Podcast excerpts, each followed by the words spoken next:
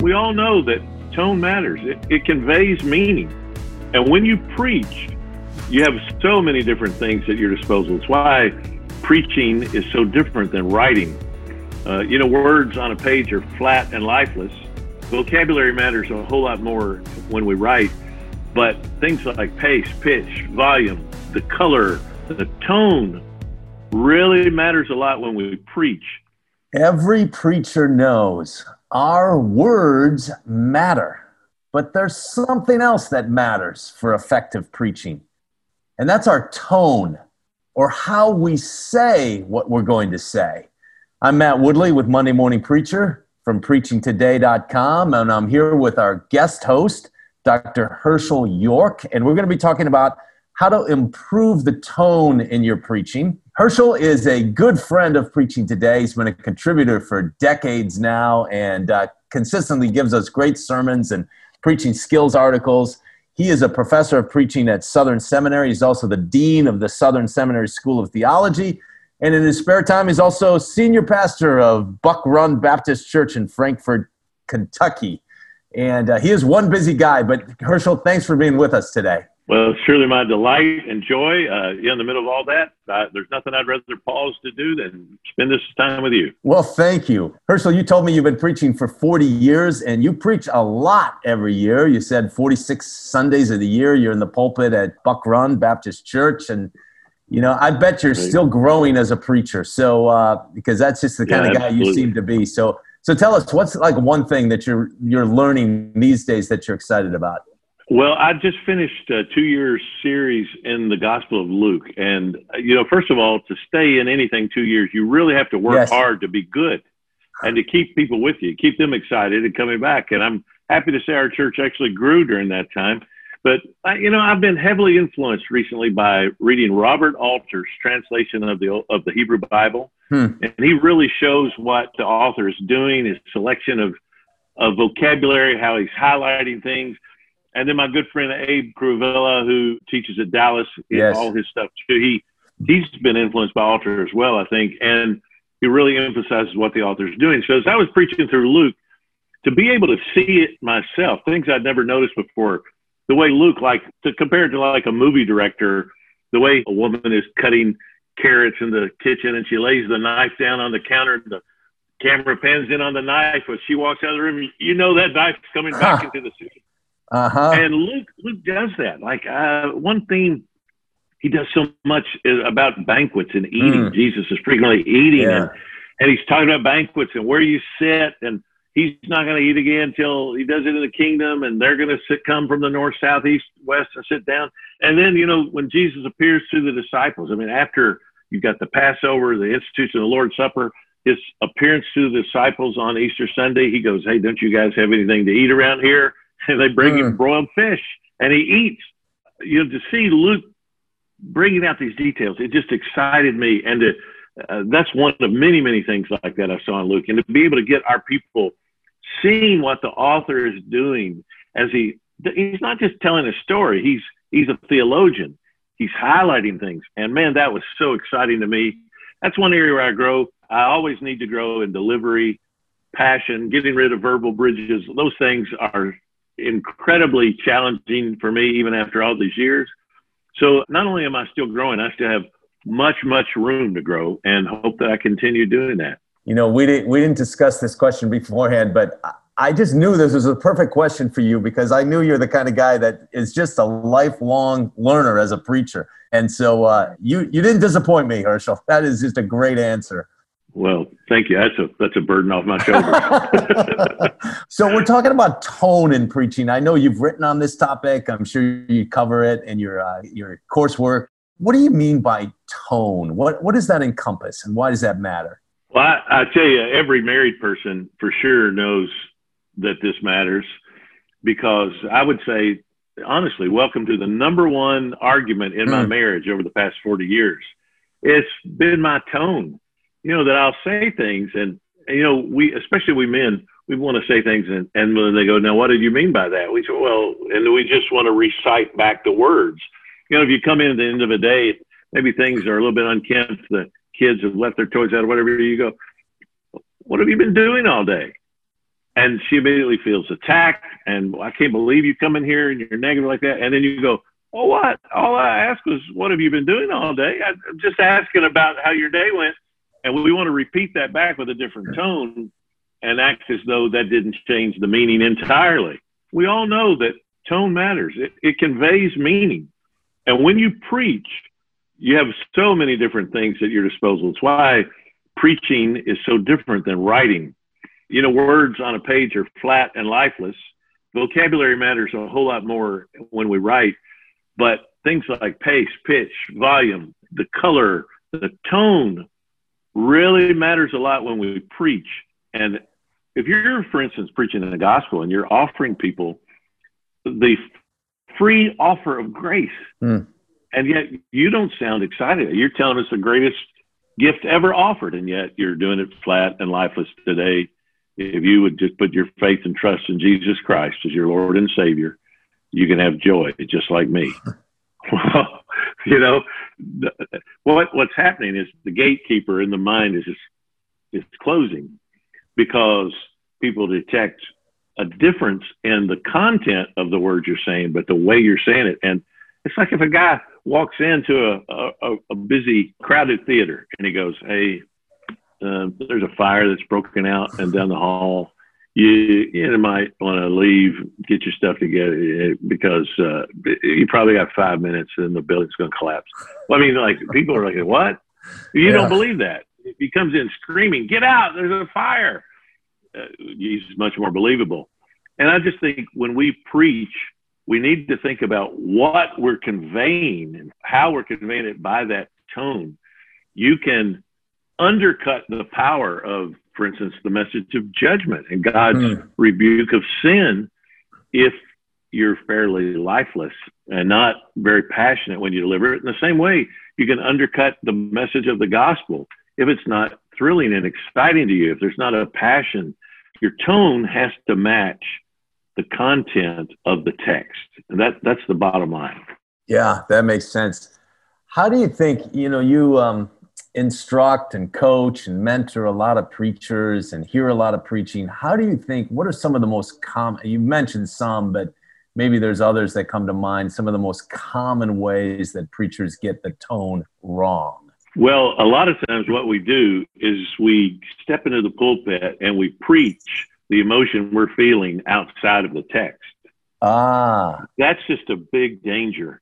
If you've been in the ministry long, you know that Satan shows up on Sunday morning in your home more than at any other time in mm. the week. And you can have a disagreement between husband and wife. And it's easy for a pastor to be preaching with an unresolved issue between spouses and the preaching is influenced because your spouse is down there and, and you still feel this unresolved issue. And it's easy to let that emotion encroach on your preaching. Now, it's very human, but it's also very self centered. And we've got to be able to lay that aside. So, one of the things I think a lot of times young preachers, in the interest of what they call being real, are really just being self centered. Hmm. They're preaching their emotion instead of the emotion of the text. And they think that that's genuineness, but that's not. That's that's making it about you rather than about the text. And so that's one really common mistake that I see. I think the other thing is that for especially for this generation, millennials and uh, Gen Zers, you know, as they've grown up in a, a culture that is largely visual. They're very verbal as far as the written word, but they've not been that communicative personally. You know, they've grown up on on texting and video games and cell phones. And I watch them when they get up in front of a crowd to preach, it's hard for them to be emotive at all. And there's a, a flatness to it. I went to a bloggers convention one time all these brilliant guys whose stuff I'd read, when they got up to speak, I, I was stunned at how bad they were. Huh. I was, I, I can't believe the lack of communication skill. Well, they're brilliant writers. They're so good with words, but not with delivery of those words. So we really have to make ourselves conscious of things like tone, volume, pace, pitch, all of all of the full range that God's given us to show emotion in the pulpit. Yeah, I know we're we're not really getting into gestures here, but would you say like facial expressions is that does that convey tone as well? Absolutely. Well, it all works together. And that's the way God has designed our minds. Our minds are constantly judging to see if all this works together. So you confuse your audience if your words are saying one thing, conveying one emotion, but your expression and your tone are conveying something else. That's where we make our mistake. That's where I think we've we've got to make sure that we are, as my friend Abe Kuruvilla says, we're privileging the text. Hmm. That we're letting the text dominate the communication style. If it's about judgment and rebuke, well, then our tone should convey that. And if it's about grace and forgiveness, our tone and our emotion should convey that. I remember one of my uh, seminary profs used to say, he referred to a, a, preacher whose name I will not mention, but he said, every time that preacher talks about joy, I feel so uptight, you know? It's just, yeah. I feel yeah. so anxious when he's talking about joy. Doesn't match. That's right. I one time saw a guy on television it was a local cable thing, so it wasn't it wasn't like a, a preacher that anybody would know. I knew him, but he was preaching on love one another, and he he looked downright angry. He said, "I'm telling you, you got to love one another." I just thought, wow, if that's the way he tells his wife and his kids he loves them, uh, it's it's not going to be a healthy home. I, have heard sermons where I totally agreed with everything said, and I still felt absolutely beaten up mm. by the way the guy communicated it. And that's what we have to realize. We have that capacity to do that. I don't want my people feeling beaten up. And also, I don't want them feeling happy about rebuke. Mm. There are those texts where we're rebuked for our injustice and uncaring and our attitudes toward God. And, and we need to convey that. But even Jesus pleaded yesterday. I did a one off. I finished my, ser- my series on Luke mm-hmm. the week before yesterday. I thought, what a great text right now where Jesus says, Come unto me, all ye who labor and are heavy laden, and I'll give you rest. And I thought, man, if there's anything that characterizes this year, it's that we're weary ah, yes. and we're bur- we're Amen. burdened. And Jesus' sweet invitation, come. Come, man. Are you tired and burdened? Come. Wow. Yeah. And I just, you know, to preach that feeling the Lord Jesus just offer us rest. Man, we need rest. And I don't want to preach that angry. This is this is Jesus offering tired, burdened people rest. Well, I want everything I do to convey that when I preach it. Sure. And it's it's us truly immersing ourselves in in the text. Yeah, I would imagine also it's um, we all have some maybe family of origin assumptions about how to communicate or cultural assumptions. Like an example, so I was raised in Minnesota, one of our core sort of principles of communicating is the art of understatement, you know? and then I lived 10 years in Long Island, which is sort of the art of the hype, you know? Everything's yeah. overstated. Uh-huh. And you just sort of you you kind of go with the flow of sort of those cultural assumptions and and and sometimes that doesn't convey the meaning of the text. Well, that, that's right, and you've got to get beyond yourself. One time years ago, I John John Piper was at Southern, and he came in one of my classes, and I just began to ask him questions. And I asked him, I said, have, uh, has there been a time you didn't feel like preaching and you had to preach? And he said, well, all the time, but I'll tell you about one, one particular time. And it was one of his sons had run away and mm, his wife, yeah. Noël, was down in Georgia taking care of her father who was sick.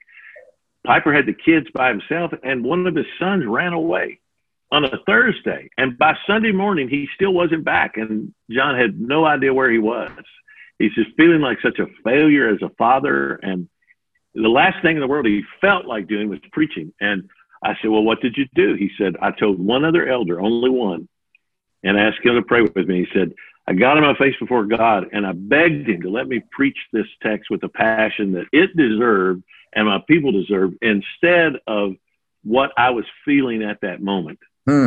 And God gave me grace and I did it. That was probably 1998 or somewhere. He told me that. And I've never forgotten it.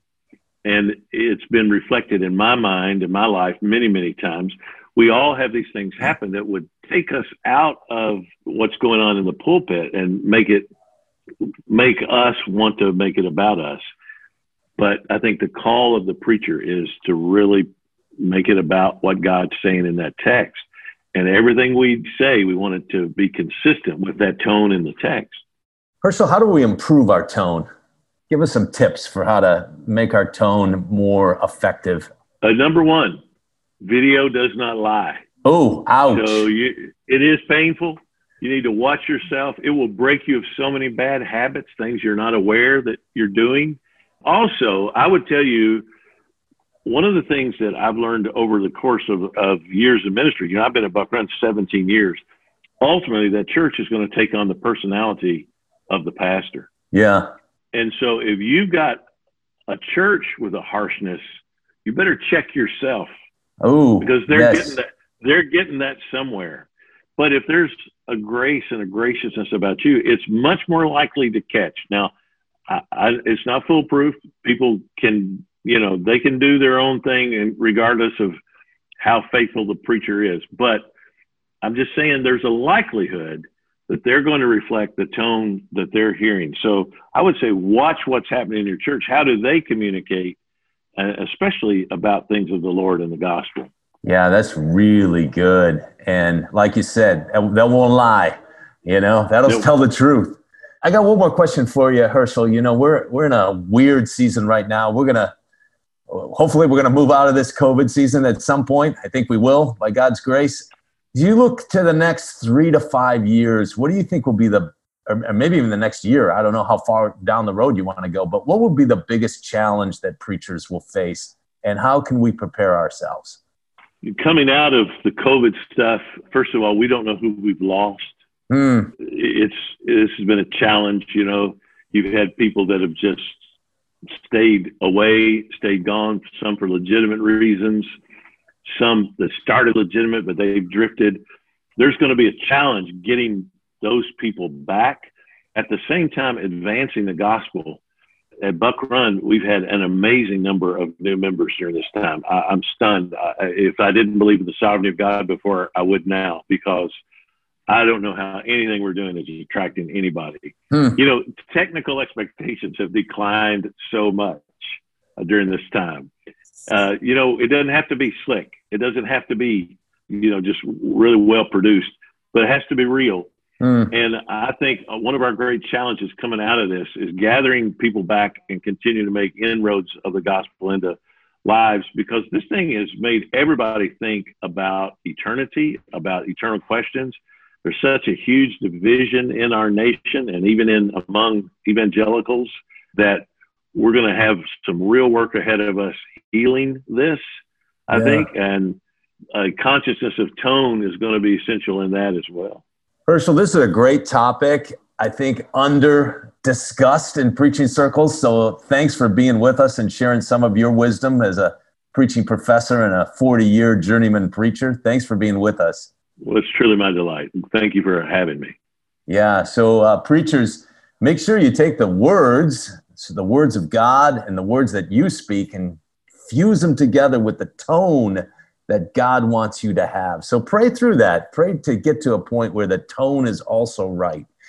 This is Matt Woodley with Monday Morning Preacher. Thanks for joining us for this episode.